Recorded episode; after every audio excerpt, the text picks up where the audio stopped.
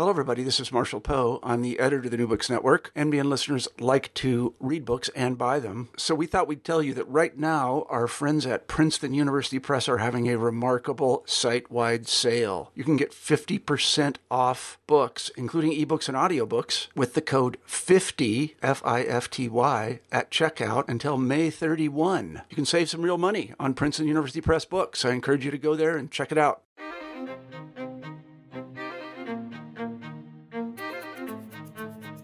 Welcome to New Books in Israel Studies. I'm Yaakov Yadgar, the host of the channel.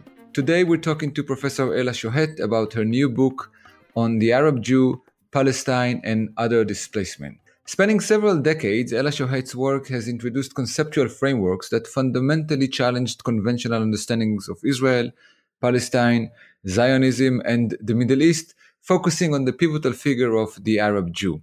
This book gathers together her most influential political essays, interviews, speeches, testimonies, and memoirs, as well as previously unpublished material. Thank you, Professor Yaakov Yadgar. It's a pleasure to be here and to meet you, even if only virtually. I believe there is very little need to introduce you and your work. Nevertheless, for those listeners who haven't read your work before, can you maybe describe the background for this collection of works, how it relates to the wider trajectory of your career as a professor of cultural studies and Middle Eastern studies? Uh, thank you. Yeah, this is uh, actually at the core of what this book is about is an effort to bring together two worlds, as it were, that uh, academically have been separated for quite some time. That is, Middle Eastern studies emerging out of uh, the what is called area studies, uh, which is, as we know, a top-down formation that uh, began could be traced back to the School of uh, Orientalist Studies, but then emerging in the post Cold War era with government, especially in the US, sponsored uh, funding and giving funding to the study of v- various regions, including the Middle East. And on the other hand, a very progressive, shall we say, field that emerges out of a post Marxist perspective uh, in one place, of course, can be traced back to the Birmingham School uh, and the emergence of critical approaches that uh, uh move beyond the uh, um, reductivist, materialist approaches.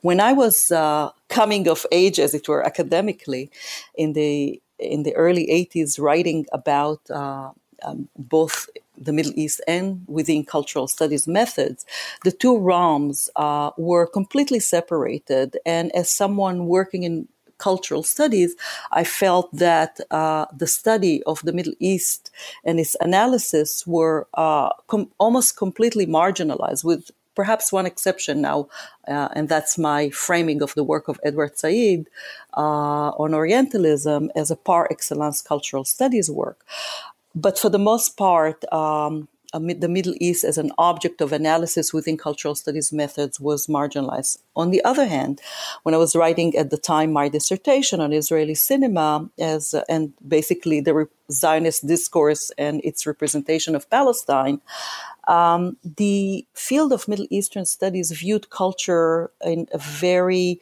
problematic way uh, even when culture was studied, it was not studied within cultural studies paradigms.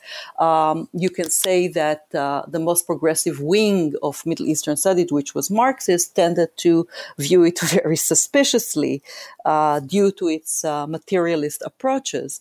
Um, on the other hand, you had cultural anthropology, and that field who was at the time undergoing almost a metamorphosis with critiques such as Talal Asad and the critique of colonialism uh, and its formation of anthropology. That could be extended, of course, to the field of uh, uh, uh, geography, history, sociology, etc. So those two realms is where I was, in a sense, writing my first work. Some of it included not only Israeli cinema, say on Egyptian cinema, or on a question of even uh, the Arab Jew and rethinking Jews and Muslims, uh, it does not fall, even when I write about history per se, it of course does not represent the methods of uh, the field of history. Uh, it takes a discursive analysis, and that's really the key method here that is not about, it is about mediation and the kind of uh, reflexivity around question of mediation, which is very much comes within post structuralist uh, approaches. The book uh, as a whole is a wonderful testimony to the diverse and uh, encompassing nature of your academic work. Maybe we can go over the different parts of the book and discuss, at least in general terms, the various fields in which you offer your interventions and the nature of this. So, the first part of the book is titled The Question of the Arab Jew. Can you explain what this question is and uh, what has been your contribution to posing it in the first place? Yeah, the question of the Arab Jew and why I posed it and why it has historically become a question to begin with uh, has to do with uh, a history of other questions and how the Arab Jew emerges as a question. And it has to do ultimately first with a history of uh, European anti Semitism and the Jew emerging as a question, especially in the 19th century with post Enlightenment discourses and with the formation uh, on the, uh, of uh, nationalist uh, identities in Europe and how uh, the Jew comes to form and, uh, and redefined outside of religious uh, self definitions and moving into a kind of ethno nationalist identity that often also requires a, a, geographical understanding. And the whole project of repatriation and restoration and return ultimately uh, uh, emerges for Jews in at least at, as it forms as a secularist idea emerges in that context. So the Jewish question is the response to anti-Semitism and the Herzl notion ultimately even as a response to that traumatic site of the Dreyfus trial, which I refer to in the introduction to the book, uh, is ultimately how ultimately has to be viewed in this particular context. At the same time, there is another question uh, under which, or in relation to which, my question of the Arab Jew is uh, formulated, and why the, and the, how the Arab Jew emerges as a question, uh, and that is the question of Palestine, of course. And the question of Palestine itself emerges out of, on the one hand, uh, the one can see as the the formation of Arabic nationalist movements in re- response to uh, uh, or in relation to colonialist uh, uh, and imperialist expansionism in the region but also uh, in relation to Zionism and um, the Balfour Declaration, the and ultimately culminating with the partition of Palestine and uh, the Nakba. So the question of Palestine emerges in that also within uh, a history that is related to uh, uh the West and the fall of the Ottoman uh, Empire uh, and and colonialism that the, the Arab Jew emerges in relation to those two questions. Uh, it is a question that is part of modernity.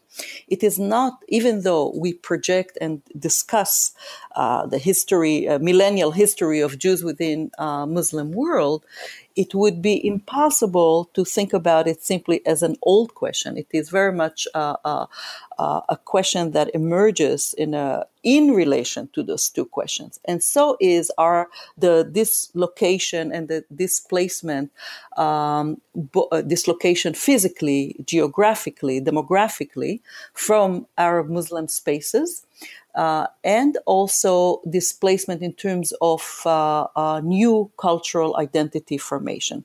So, therefore, uh, the whole rubric of uh, in the book that is called the question of the Arab Jew is never simply about uh, the Mizrahi place within the state of Israel. It's a larger question for me. So this is uh, intimately tied to the second part, which is titled "Between Palestine and Israel." I guess the background to uh, what you discussed now. Can you maybe uh, tell us what the argument is that you are making in this regard? Often, the uh, the question uh, of Palestine and the emergence of Israel and Jewish identity as formed within Israel are discussed as, uh, of course, con- within the conflict. Uh, what is assumed uh, within this narrative is we, that we're talking about two homogeneous, uh, two homogeneous national identities. Uh, but I am trying to look into the various in, conceptual spaces and historical moments in which those histories overlap. First, uh, not just in terms of anti Semitism Ju- uh, or Judeophobia and Islamophobia, which is the backdrop uh, even to this section, but also in terms of what are the spaces, for example, in which uh, uh, Palestinian identity uh, is negotiated and experienced and understood also in relation to Zionism and Israel. So, uh, for example, the place of uh, Palestinians within Israel is a great concern to this uh, conceptualization of, of what is that identity and cultural practices that are formed and shaped in the spaces in between uh, Israel and Palestine. This is not to suggest that uh, Uh, uh, somehow uh, it, uh, it's a kind of a moment of new hybridity as a, you know as some kind of certain kind of approaches within post-colonial studies celebrating the fait accompli of colonial violence by answering it with hybridity. I actually in my early work has have tried to complicate the notion of hybridity, looking into the ways that perhaps that we have to distinguish between various forms of hybridities, including hybridities as uh, uh, as formed within violence. So the the between is not necessarily just about some kind of a utopian space, but rather also about the various ways in which colonial violence engendered those spaces of occupying multiple belongings. So, but it allows us to move beyond the idea that, for example, uh, uh, uh, you know, Palestinians who speak Hebrew and how they are regarded, or Palestinian within Israel seen simply as traitors, or the question of East and West that impacts not only Israel but also uh, Palestinians because of the history of imperialism in the region and the fact that identities have been shaped uh, in in within uh, the intersection of so-called East and West. Fascinating. Um, the third part is about cultural politics of the Middle East. Articles in this part deal with media, cinema, gender, and so much more. Um, what is the guiding theme of uh, the articles in this section? Uh, yeah, this com- comes back to the question of uh, one, the reflexive issue of how to go about studying the notion of Middle Eastern culture as something that is not separated from the political realm. Because one of the ways in which culture and politics in the academy are seen is traditionally is that politics belongs to the so-called hard field of political science, sociology, etc., whereas culture is to the so-called soft fields of uh, arts and literature, etc. I mean, uh, let's ignore for a moment, if, if we can, the gender dimension of this uh, troping. I would, uh, the, for the field of cultural studies, the whole point has been to not see culture as an after or side effect of, of politics, uh, but rather, uh, or as a completely uh, separated from politics, but to look into how they're uh, mutually imbricated in each other.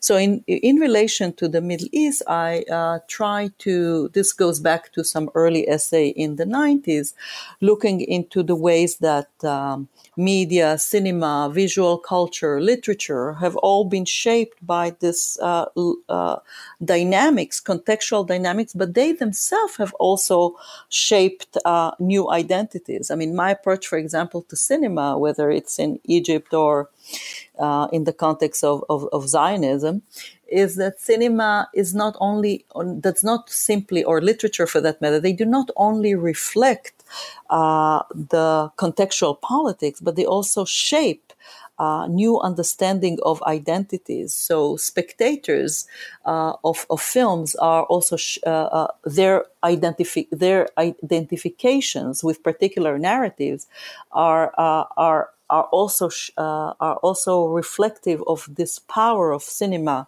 to to to for example shape national identities. Just as reading particular articles uh, and this is kind of an argument that has been made about modernity says in relation to reading newspaper but the cinema is very and spectatorship uh, especially in the 20th century uh, was a powerful tool in the shaping of ideologies and shaping of uh, new identity formations so the fourth and last part in the book is titled Muslims, Jews, and Diasporic Readings. In a sense, it is the most encompassing uh, part, historically and geographically, at least. Among other things, you put uh, Sephardi history in play with other histories which at first may seem remote. Um, can you describe the argument of uh, or the theme of this uh, part of the book? Yeah, there, uh, there obviously the key element here, uh, Muslim and Jews, uh, and the notion of diasporic readings. Let me explain what diasporic readings in my work has meant.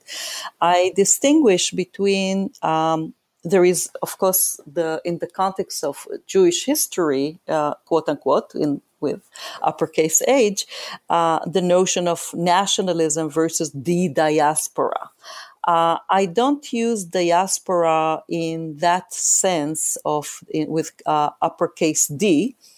Uh, but rather to speak about multiple diasporas. Every history of this lo- demographic dislocation il- involved diaspora. So, in that sense, to to simply speak about Jewish history as some kind of a unique experience uh, for me has been very problematic but this is in the Jewish context. So, the, the, when I speak about multiple diasporas and looking into, say, uh, the history of Arab Jews, Jews in the Middle East, uh, I'm speaking also about the very fact that one can reread the geographies of Middle Eastern Jews as not necessarily their so only uh, diaspora space with that understanding of Jewish history, but rather their dislocation from those spaces as themselves acts and enactment of diasporas. But I, and the last part of that is actually moving away from the demographic sociological understanding of diasporas into a larger framing, which is a methodological issue, diasporic readings, meaning that we're looking, uh, rather than looking into communities as some kind of um, homogeneous identities, and rather than looking into simply um, uh, uh, their narratives, their dis- uh, itineraries of dislocation, we're trying to understand what kind of uh, allegories, what kind of understanding of identities, projections, and displacement takes place. So, in the case of Arab Jews, my critique over uh, uh, the years has been that um, Arab Jews, Middle Eastern Jews have been subjected to a form, subjected to a form of displacements. In other words, their, their history within Muslim context and the complex relationality of multiple minorities, for Ahl al-Kitab, for example, and many minorities in the Arab and Muslim world has been taken away, almost kidnapped, and taken and projected into uh, the understanding of European Ashkenazi history. Um, to to reread it and to re, to understand it differently, I, I, called it diasporic readings because not because we are diaspora, but rather because it's all about modes of displacement. Where are you taking this narrative, and from where does it begin, and where is it going to. So uh, this is really the question of diasporic readings is about moving beyond, and also it is about understanding that identities are never formed in in one coherent way. So therefore, displacement are crucial because, uh, for example, the impact of uh, text and ideas moving from one place of another from one place to another as they travel along oceans and continents require that we always understand them not in a ethno nationalist framework, but to use a more contemporary, recent historically term, the transnational or transregional, because there is constant movement of ideas from one place to another. This is something we also developed in my uh, book with Robert Stam, Race, Race in Translation. Now, how does it relate to the Sephardic? So, for example, the notion of Sephardic Moorish Atlantic uh, uh, that I, in some of the essays or the old essays that I've written in relation to the quincentenary in uh, published in 1992, Rethinking Jews and Muslims, and which I later developed to, into an essay called Columbus, Palestine, and Arab Jews. All those ideas are about looking into the ways that, um, as one example, is the fact that the so-called uh, discovery of the Americas in 1492 and the expulsion of Jews and Muslims in 1492 have been studied as completely two separate events uh, uh, historically, materially, as well as uh, conceptually. But uh, in in in this work, uh, the effort is to actually link them not only materially, which uh, some historians um, uh, uh have done actually, to look how the dispossessed, uh, how the property taken from Muslim and Jews helped finance the Columbus voyages, but also looking into the ways, uh, and that was crucial for me, how Reconquista ideology about Jews and Muslim, uh, about the other, the limpieza de sangre, the cleansing of the blood of the impure Muslim and Jew, all of that this type of diabolization traveled to the Americas with a kind of a ready made apparatus now being implemented first in relation to the indigenous people of the Americas and then in relation to the enslaved African within this kind of conquista ideologies. And then more than that, I look into how, uh, in the case, say, even of Latin American intellectual, they've been uh, obsessed actually with whether negatively or positively um, uh, in, in, and also in another essay with Robert Stam on tropical Orientalism, we also look into the ways, uh, for example, uh, f- the work of the anthropologist Freyre uh, look, even romanticizes the Sephardi and the Moor in terms of the history of Latin America. So they take the negative, the negative aspect of the limpieza de sangre, of the impure blood, uh, uh, and the rejection of that Moorish Sephardic history in relation to Iberia, and even romanticize it. So they're very complex ideas, and this is here is a diasporic reading. You see, it has nothing to do simply with the bodies of Muslims and Sephardis traveling to the Americas, but it has to do in the way the ideas about Moors and Sephardi are being incorporated and understood in other spaces. So, uh, methodologically and epistemologically, as you already noted, your work is actually a perfect example, I would say, of the field of cultural studies as a whole. It, it tends to hold uh, an interdisciplinary stance between so many different uh, fields uh, uh politics, sociology, linguistic, uh, uh, anthropology, and, and so much more.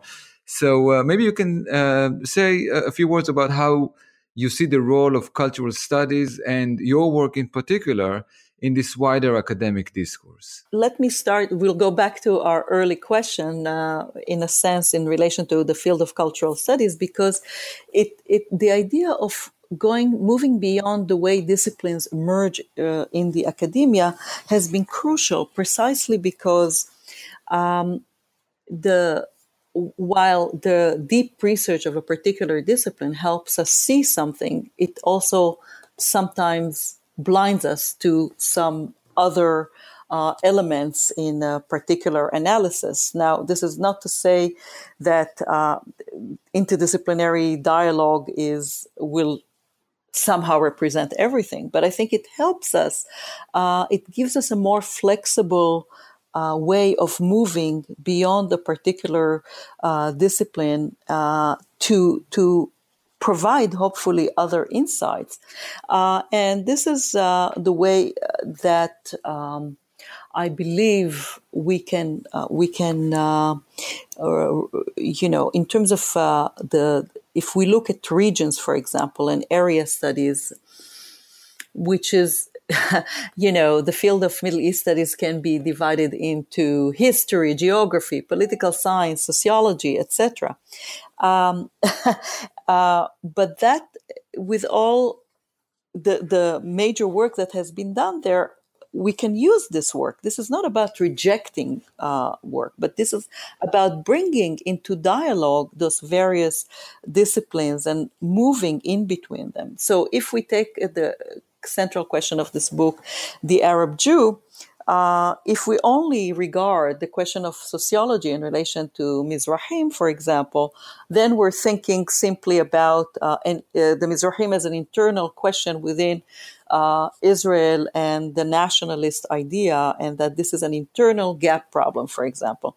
But if we're taking a cross-border approach that also look historically, that into the history of the dislocation of Arab Jews, um, we begin to understand uh, the, uh, and go beyond the, the, the criminalization discourse, for example, that and the Orientalist discourse that all those horrible uh, uh, uh criminality that inflicted Arab Jews or Mizrahim in Israel has to do with their uh, uh, Arab countries or Middle Eastern countries of origins. If we look historically at what happened to the Arab Jews, say, then we have to discuss the question of trauma of dislocation suddenly.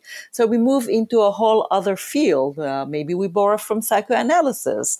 Um, and actually, I, I do uh, the, early, the first article in the book. Uh, Sephardim uh, in Israel, Zionism from the standpoint of the Jewish victims.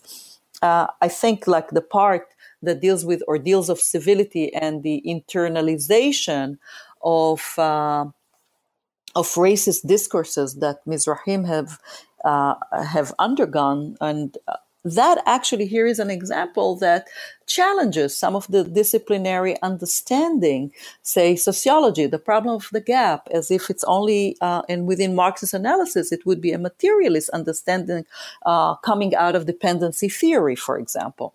But if we take also, in addition to that understanding of colonialist history, and racialist formation and how that actually affected the psyche of the colonized, then we that was important for me to take that approach and and try to understand the so-called problem of the gap not as a, some kind of a uh, uh, just in relation to materialism, but rather as a trauma as that was internalized and the self the ongoing self rejection in the Arab. And I believe that this kind of discourse and analysis, which was interdisciplinary to begin with, opened up a new uh, uh a new possibility of seeing it the our history in a very different way a major concept in this regard well, throughout the book is identity. You dive into a critique of what we would usually call the politics of identity, and you warn us against essentialism.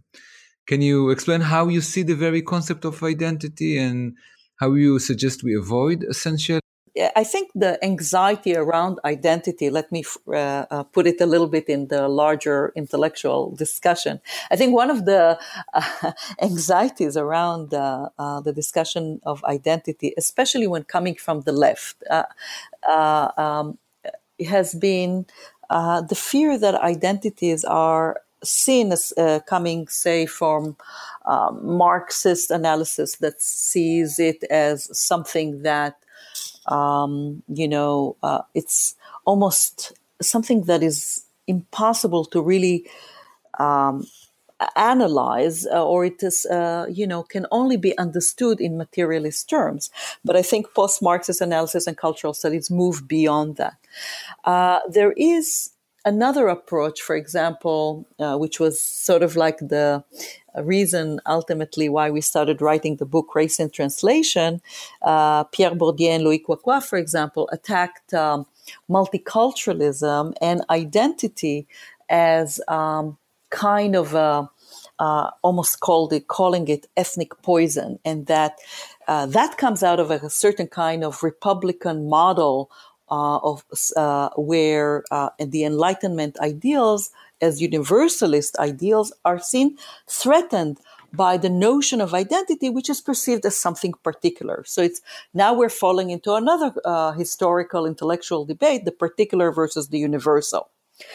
Um, so to to articulate, for example, uh, the question of Arab Jew and as a a part of an identity debate that challenges the dichotomy of the universal versus the particular, um, had to be understood not as in any kind of reductionist way. It's not an essentialist argument. Even in my early, early work, I, uh, I'm very careful saying the end of the essay on uh, Sephardim in Israel to say that this is not an essentialist argument about uh, uh, or some kind of uh, uh, uh, positive, negative that you know Europeans are bad and Middle Easterners are good, or Mizrahim are are good and Ashkenazim are bad. Um, you know this argument often when it when we people like intellectuals like us are being criticized, it's thrown back at us as if uh, and uh, I'm not saying that in the history of anti-colonial or anti-racist discourse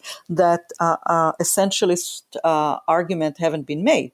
You can find argument that say um, even uh, taking say Eurocentric understanding that we're essentialist about climate theories, for example, that the northern is rational, the northern part of Europe is rational, the southern part of Europe is irrational, and that actually applied in within colonial discourse that argument we can find in uh, uh, has been reversed uh, to suggest that the South has been more emotional, etc. But it's exactly the kind of argument that I also in our book also on thinking eurocentrism we criticize this kind of uh, essentialism in reverse and and and so in my work in my i'm very careful uh, trying to make this is this is a political argument about, uh, first of all, about structures of oppression, but it is also about the way identities are formed within oppressive spaces also as resistant to it. So it's a kind of a dynamic process that has to be understood. And even if you are part, say, of the hegemony, if you develop a, a sort of like an alternative consciousness, as it were, um, the, the, the, the notion of coalitionary, uh, the, uh, coalitionary um, spaces uh, are important in that you that means that someone like my, that's uh, that developed a different kind of identification. So one has to make the distinction between identity as uh, as something you're born into uh, into identification or affiliation. And this is already a discourse from the 90s that was critical of essentialist understanding. And to that extent, I, for example, I, it was important to me, this was in the 90s, I write it, I write about Arab Jew as a relational, uh, we must develop relational understanding of this history and identity. So even, and also as a method of analysis. So to articulate even the Arab Jew, it's not just a fixed notion of identity. It is mobile, it's relational. And therefore, when we speak about identity, we have to be very careful. At the same time, I don't reject this as a category, analytical category or a historical category. I just, it's a signifier that uh, is is a shifting signifier. Let's put it this way. So let's go back, or maybe not really, to the Israeli case. Um, your work clearly puts what others may see as an internal Israeli issue inside a much wider uh, framework, um, or may, maybe frameworks in the plural. Uh, what perspectives is the Mizrahi story put into? What other questions are posed vis-a-vis this story? I think in the early work, uh, you can see it uh, in some of the essays included here.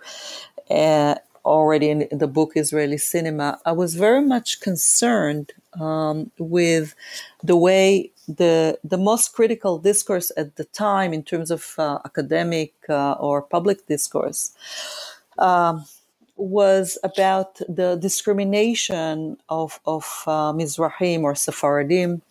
Uh, at the time, and it was seen as, or the problem of the gap, Be'ayat as it was seen at the time, was an internal issue on the outside, as it were, the external issue was the question of Palestine, was the problem with the Arabs, as it were, right? And the two questions were completely separate, you know, both in the public understanding of how to talk about the experiences that Jews from Middle East were undergoing within Israel, uh, and then the uh, other issue, which was the Arab problem.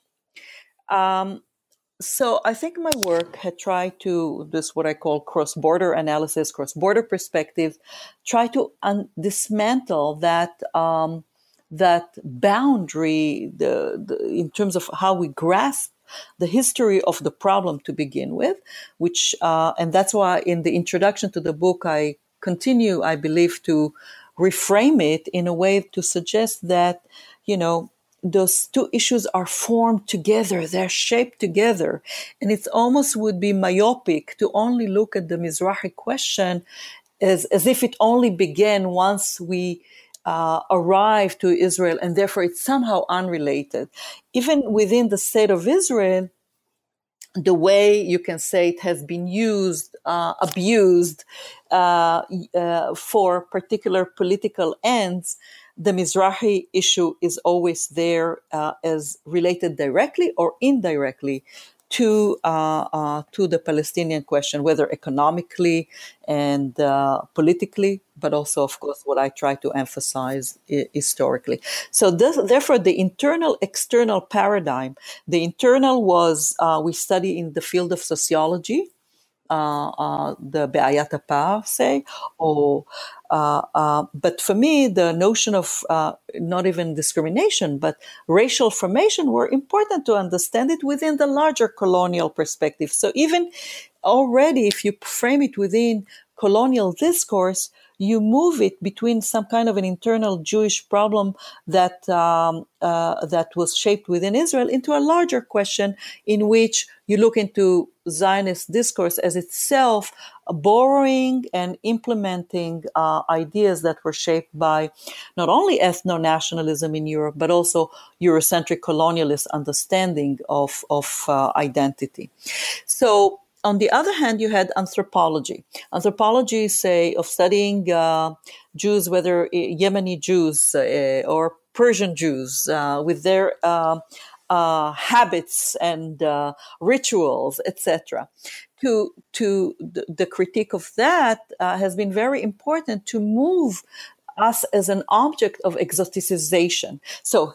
Uh, and just as it was important for me to move to remove us from histor- historiography of what I call pogromization, that we always see us within tracing the thought from pogrom to pogrom, like there was no cultural production, no uh, uh, complex experiences, uh, and our history is reduced into in contemporary museum. If you take any kind of museum about our history or any kind of those kind of uh, persecution models. So in every field, you had a hegemonic models or hegemonic narrative, uh, but there were some if it was history of persecution, it was uh, a redemptive narrative, and the telos was the state of Israel.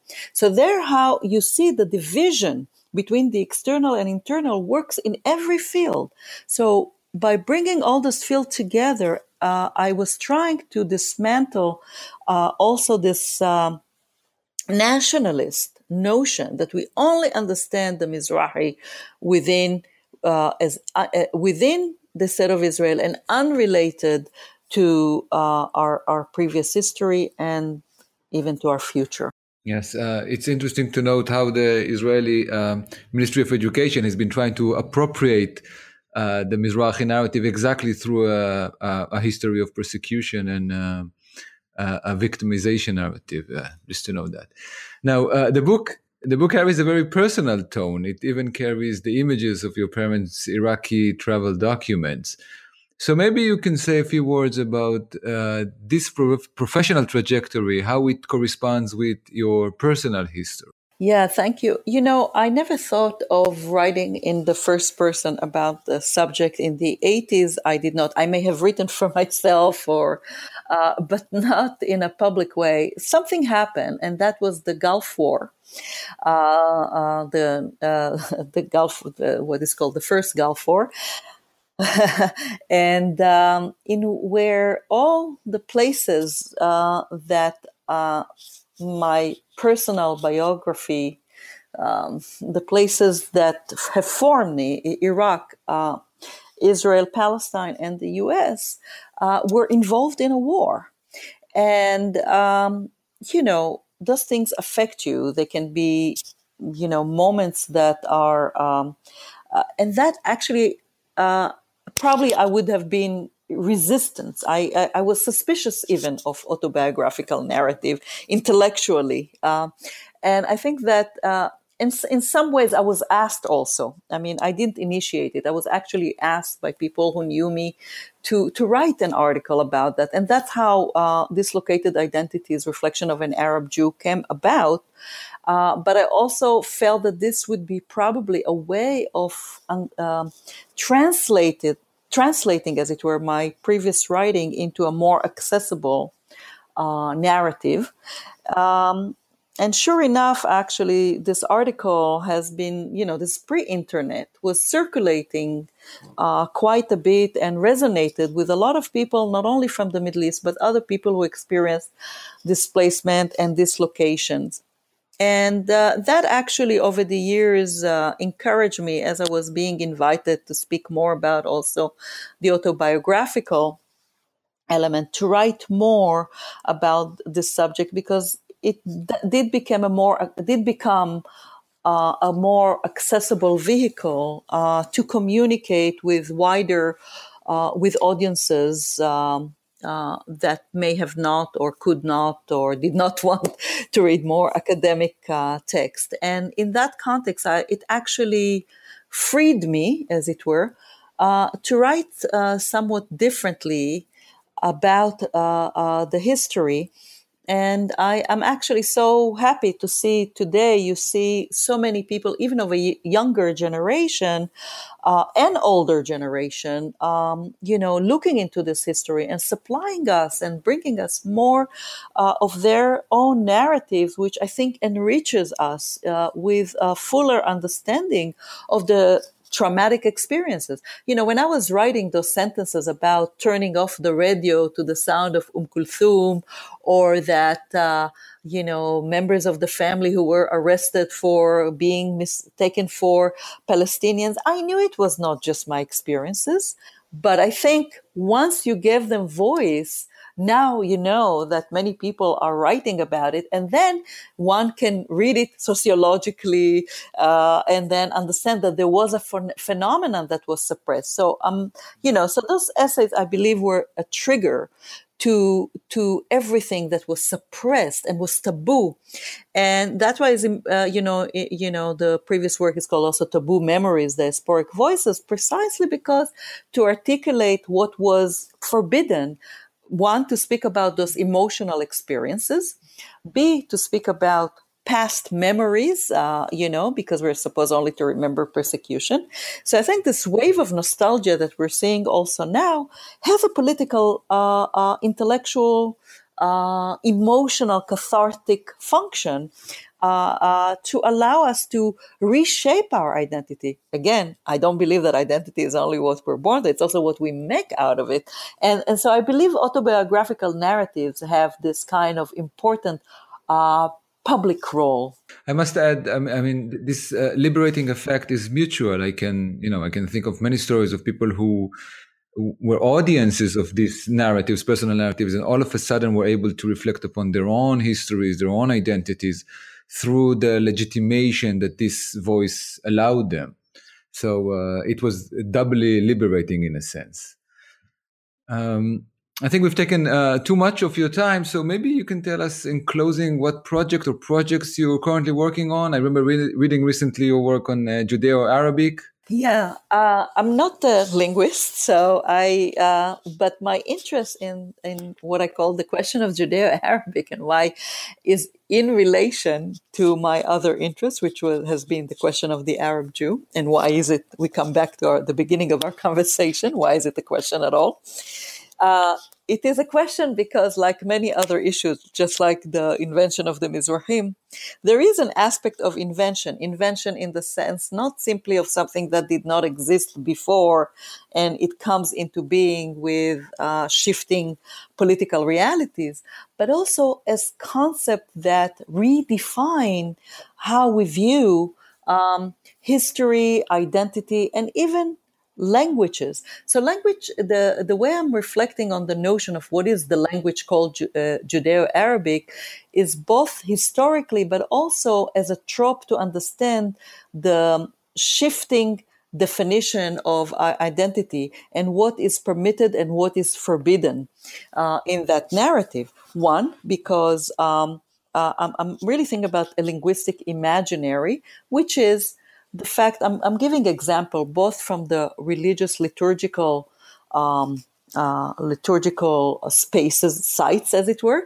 but also from secular sites uh, where the notion of Judeo Arabic was not something that was used even in the specific dialects when it is relevant of uh, of uh, Jews who spoke Arabic. You know, sometimes there were separate dialects, uh, uh but they were not necessarily seen. Uh, but it's not necessarily to when when does this idea of Judeo-Arabic emerges? This is really important to me. I'm kind of obsessed sometimes with this question of beginning, beginnings, just as I ask in some of the essay, when does Orientalism begin? Only in the post-Enlightenment era, or perhaps in 1492 with uh, uh, the expulsion of Jews and Muslims? The same question I pose. I'm, I'm, I'm not a, a, historian and I haven't done a full research to discover when exactly, but I do notice that sometimes in that uh, encounter, even before the uh, uh, Israel, when uh, European Jewish or especially Zionist uh, uh, um, agents or activists or teachers were coming to the Arab world, that beginning to define dialects spoken by Jews as Judeo Arabic. Sometimes it is used to suggest because uh, uh, Jews also used for liturgical purposes Hebrew Hebrew script, even though the language was Arabic. But I actually look around and and again from all those spaces there was first of all there was a one language, especially in terms of the spoken field, that uh, uh, that was common to the Jews in Arab spaces. Uh, Jews, like other Arabs of various uh, groups and regions and ethnicities and religions, were also bound by specific context in what they spoke. So I take uh, the the dialect that I grew up and spoke at home as my native dialect, the Baghdadi dialect and uh, and even though I look at the work uh, of some uh, uh linguists uh, like um, uh, Blau, and you know, I reflect on this work and say, okay, this narrative that suggests that Jews spoke such a dialect that was so different from the Muslims and they could not understand each other, actually is highly problematic. Well, first of all, the Jews of Iraq, uh, the Jews, sorry, the Jews of Baghdad spoke uh, what is called Moslawi dialect, that is closer, uh, in which also Muslim of Mosul spoke. Uh, so the Muslim of Mosul spoke a dialect closer to the Jew of Baghdad than the Jew of Baghdad spoke, uh, than the Muslim of, uh, sorry, the Muslim of Mosul spoke to the Muslim of Baghdad. The same thing, the Jew of Baghdad spoke uh, a dialect closer to the Muslim of Baghdad than to the Jew of Marrakesh. So, uh, you know, so one has to put it again. This is the relational method that we talk about, um, and look into this way in which what is the purpose of um, you know, separating. And my really, my major critique is the way that the hyphen in the notion of Judeo-Arabic is actually a separating hyphen in uh, that uh, separate uh, Judeo-Arabic, even though we, the word Arabic exists, it's ultimately in, in the phrase, ultimately it is about separating it, uh, there is become an object of an it that is separate from the language of Arabic but Arabic is multiple. It's uh, uh, heteroglossic uh, throughout the Arab world. Why is it that uh, only dialects spoken one Jews, and not always, by the way, they're separate dialects, depends on the region and place, uh, they're separated. And that's actually um, where I see the Judeo Arabic emerging as part of a uh, nationalist understanding of Jewishness. Oh, fascinating. Much to look forward to. Professor Shohat, uh, thank you for being on the show today and uh, best of luck with the publication of the new book. Thank you very much.